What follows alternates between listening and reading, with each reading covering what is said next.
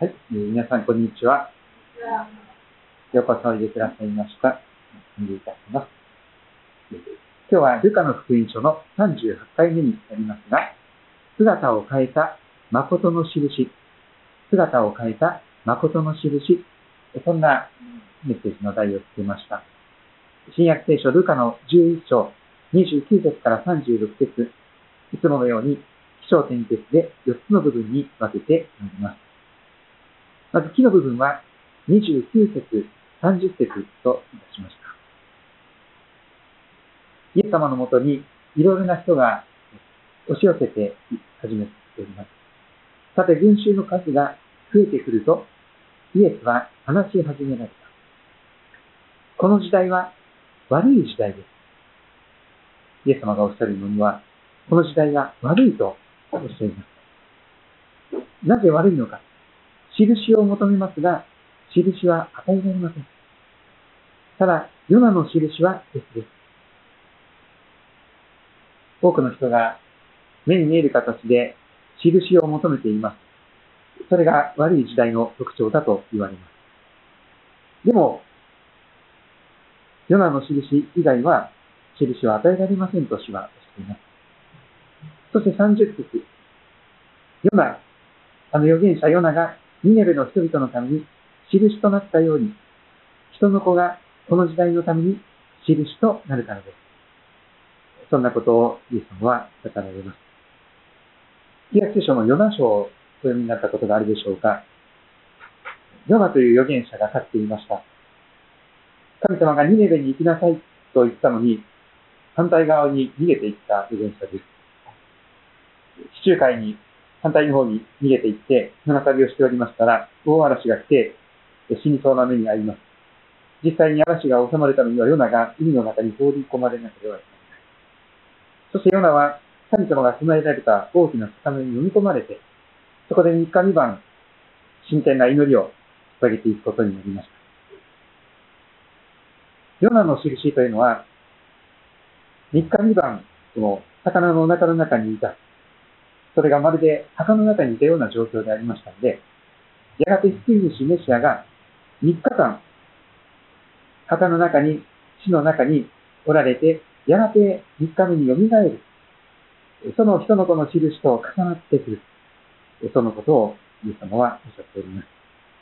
ヨナがニゲルの人々のために印となったように、人の子が、これはイエス様のことですが、人の子がこの時代のために印となるから。章の部分、31節見てまいりましょう。今度はソロモンの時代のことをイエス様は語り始めます。南の女王が裁きの時に、この時代の人々と共に立って、この時代の人々を罪ありとします。罪に定めます。彼女はソロモンの知恵を聞くために、地の果てから来たからです。しかし見なさい。ここにソロモンに勝るものがあります。皆さんの聖書には欄外の注が、注釈があるでしょうか？参照箇所がある方はご参照ください。旧約聖書の第一列王記10章の一節。聖書をお持ちの方は、えー聖書の第一列王記ですね。通読しないとあまり知らないそうですが、列王記第一の10章の一節を見ますと、この南の女王、シェバの女王と言われる方がですね、ソロモンに熱権を求めてきた、そんな記録が記されています。列王記第一の、うん10章ですね、一節から。ちょっとお読みします。時にシェバの女王は、主の皆によるソロモンの名声を聞き、難問を持って彼を試そうとしてやってきた。南の女王、シェバの女王は、ソロモンがどれぐらい優れた知恵を持っているのか、試してやろうじゃないかということで、いろいろな難しい問題を持ってやってまいります。そして、ソロモンに対して、心にあるすべての質問を投げかけていく。これはどうなんですか？あれはどうなんですか？難しい、このいろんな諸問題をかけていきます。ところが、ソロモンは彼女のすべての問いにことごとく答えることができました。ソロモン王様がわからなくて、彼女に答えられなかったことは一つもなかったんです。すべてに納得のいく答えをいただいたシェバの女王は、本当にびっくりしました。さらに、この10章の4節、5節あたりに見ますと、シェバの女王は、息も止まるばかりに驚いた、目を見張ったその様子が記されています。何に驚いたのか。まずソロモンのすべての知恵です。さらに彼が建てた宮殿、その食卓の料理、列席の家来たち、球児たちの態度とその服装、検釈官たち、そして彼が主の宮で捧げた現象の捧げ物、その全てを見て、もう息も止まるぐらいにびっくりして、一言も何も言えなくなってしまった。ということ。彼女はソロモン王様にこんなことをやがて落ち着いた時に申し上げます。私が国であなたの実績とあなたの知恵について聞き及んでいたことは本当でした。私は自分で見て、自分の目で見るまでは、このことを信じなかったのですが、なんと私にはその半分も知らされていなかったのです。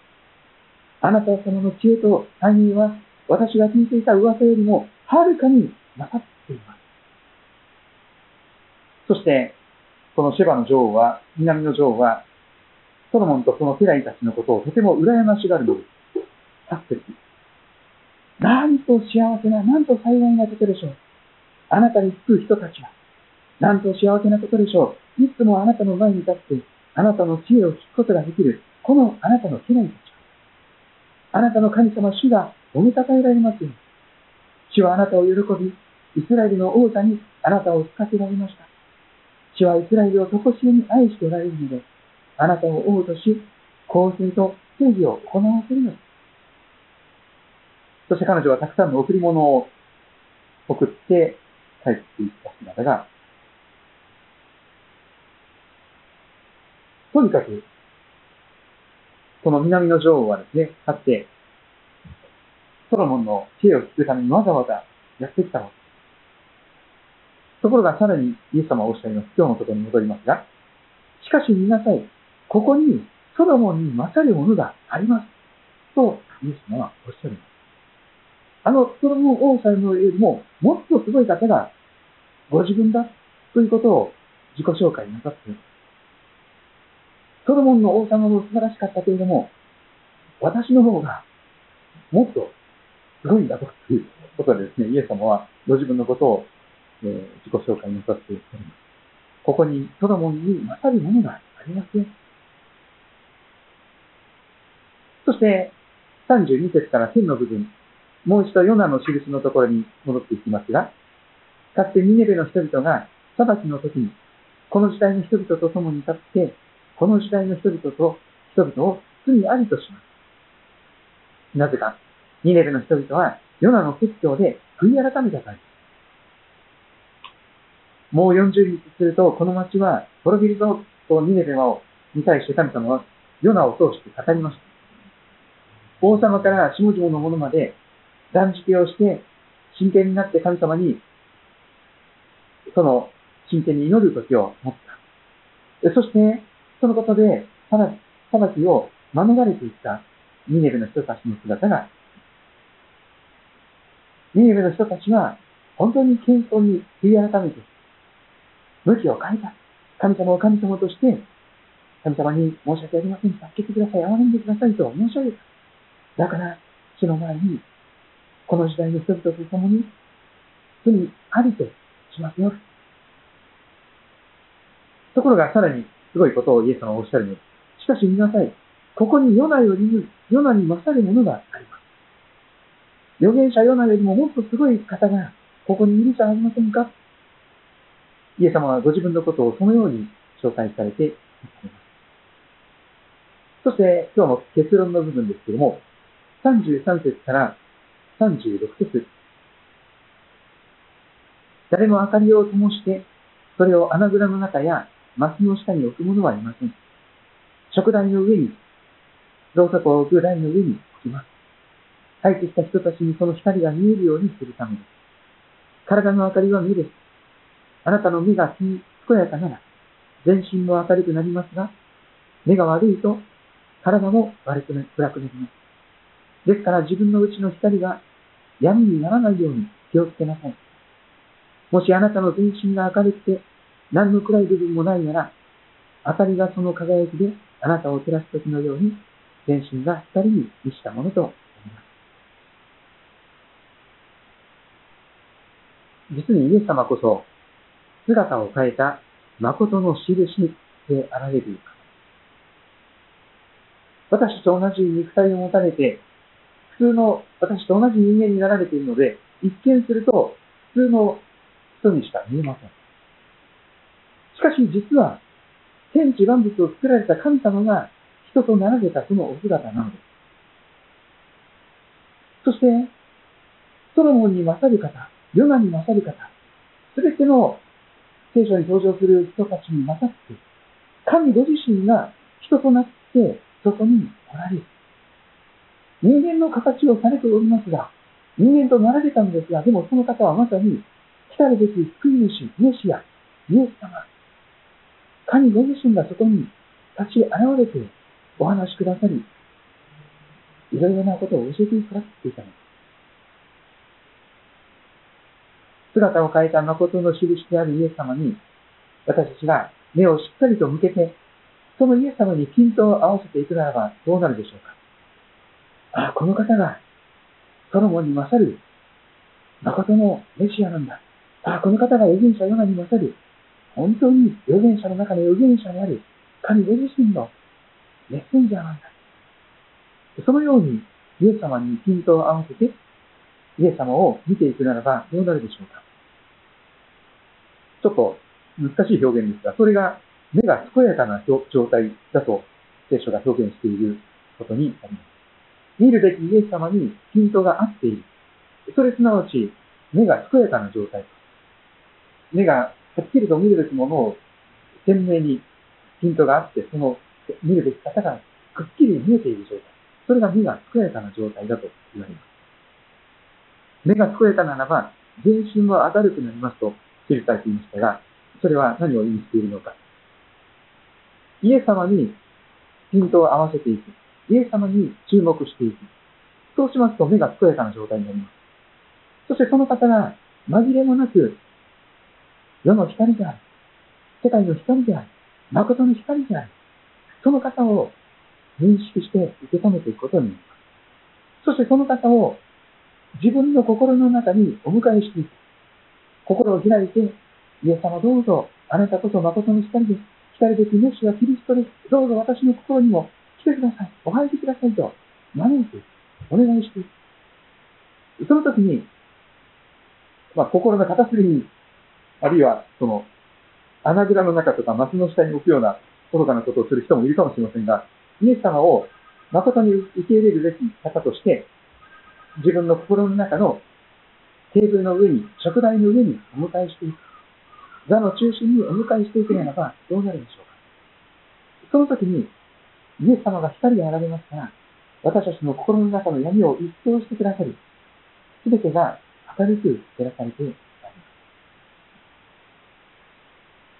す。さらに、心が明るくなっていくと、全身も明るくなっていくということが起こります。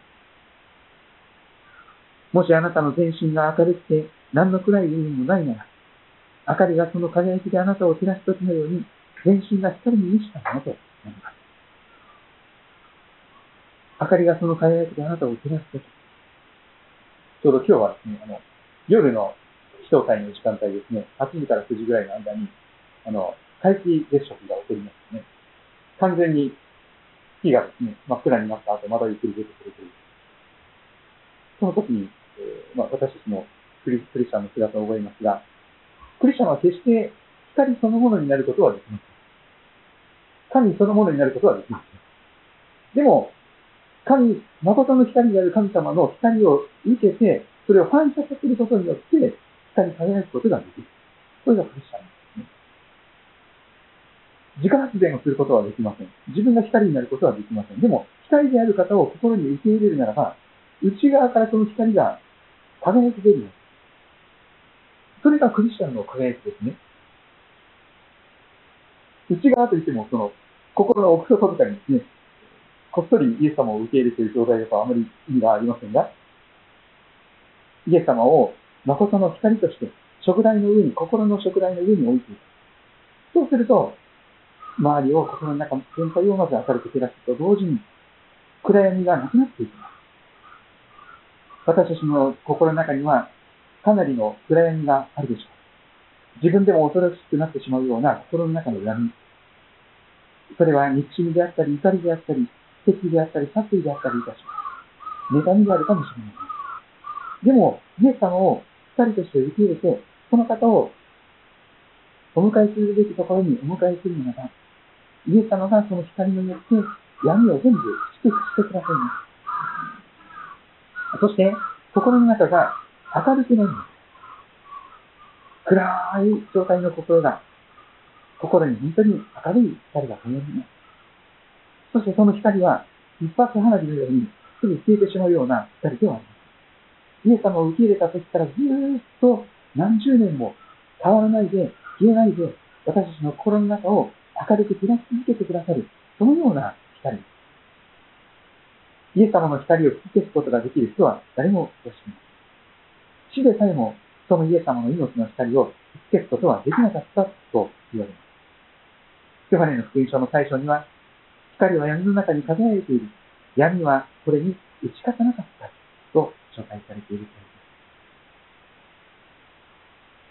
誠の光であるイエス様を心の中にお迎えしていき、そして心の食台の上に、テーブルの上にお迎えしていくならば、私たちの心が綺麗になる、明るくなる。そして私からイエス様の光が放たれていく。全身が明るくなっていく。そのような形で命に包まれていく、その救いを語っております。姿を変えた誠の印。実は、ソロモンに勝る素晴らしい方、ヨナに勝る素晴らしい方がイエス様なんだ。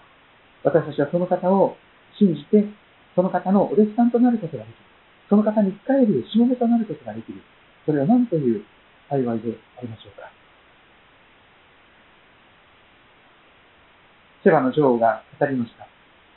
なんと幸せなことでしょう。あなたにつく人たちはなんと幸せなことでしょう。いつもあなたの前に立って、あなたの知恵を聞くことができる、このあなたの家来たち。それはまさに、イエス様をお迎えしたキリスト者に言うことができる幸せではないでしょうか。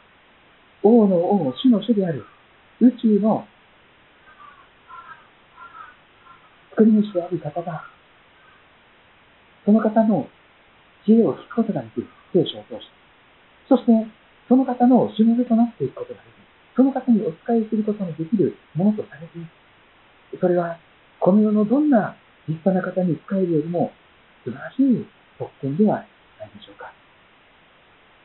ぜひ私たちも、ますますイエス様にヒントを合わせて、イエス様の姿がはっきりと、くっきりと、よりよく鮮明に見えるようになって、そして、その方が私をどれほど愛してくださっているのか、そのことを覚えながら、ますます心を開いて、受け入れるべきところに、心の食台の上にイエス様をお迎えしていけたらと思っています。です。